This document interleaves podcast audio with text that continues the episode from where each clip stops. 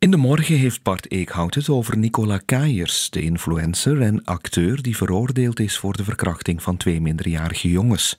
De rechter acht dat misdrijf een straf van één jaar met uitstel waard, met nog enkele bijkomende voorwaarden. De verontwaardiging is groot over die strafmaat. Helemaal ongelijk kun je de verontwaardigde niet geven.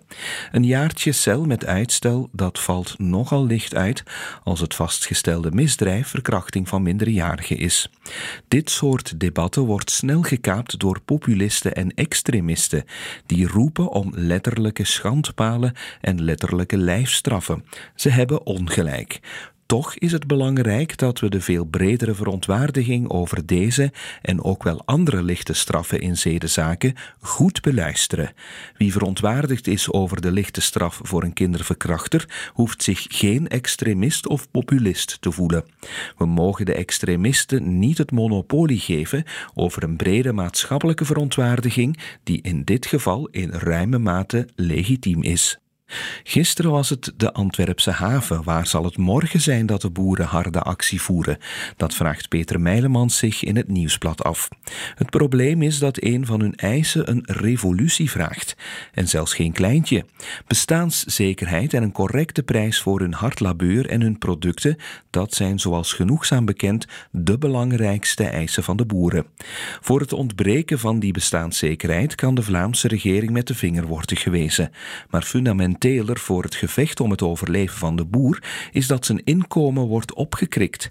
Daarom leidt de eis om een correcte prijs te krijgen voor wat op de markt wordt gebracht en de vraag die op dit moment wordt gesteld door de boeren zonder dat het hun bedoeling is, is of het systeem van de vrije markt nog wel werkt, om de welvaart van iedereen in het hele productiesysteem te verzekeren. Het antwoord nee. Wil of kan iemand daar fundamenteel wat aan veranderen? Nee. Een gelijkaardige analyse bij Lieven Sioen in de Standaard. Door de uiteenlopende en vaak tegenstrijdige verzuchtingen van de boeren loopt een rode draad. Ze willen loon naar werken. Een studie toont wie de echte winnaars zijn in de voedselketen.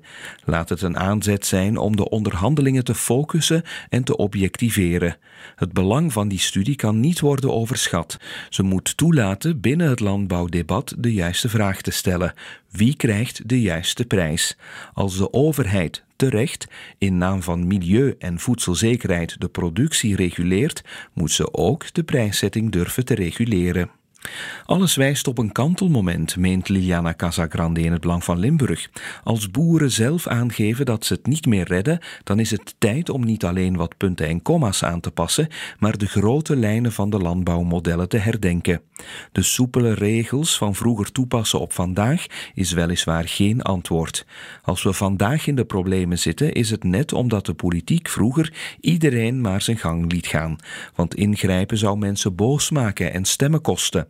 Daarom is onze ruimtelijke ordening een rommel. Daarom is de natuur in Vlaanderen zo versnipperd en daarom stikken de boeren in regels. Alle klimaatinspanningen loslaten uit schrik voor repercussies bij verkiezingen zal niemand vooruit helpen. Niet de natuur, niet de boer en uiteindelijk ook niet de politiek. En een ander onderwerp bij Bart Haak in de tijd tenslotte. Het agentschap van de schuld, de instelling die de Belgische staatsschuld beheert, liet dinsdag weten er voorstander van te zijn een nieuwe staatsbon op één jaar uit te geven, waarbij de roerende voorheffing wordt gehalveerd tot 15 procent.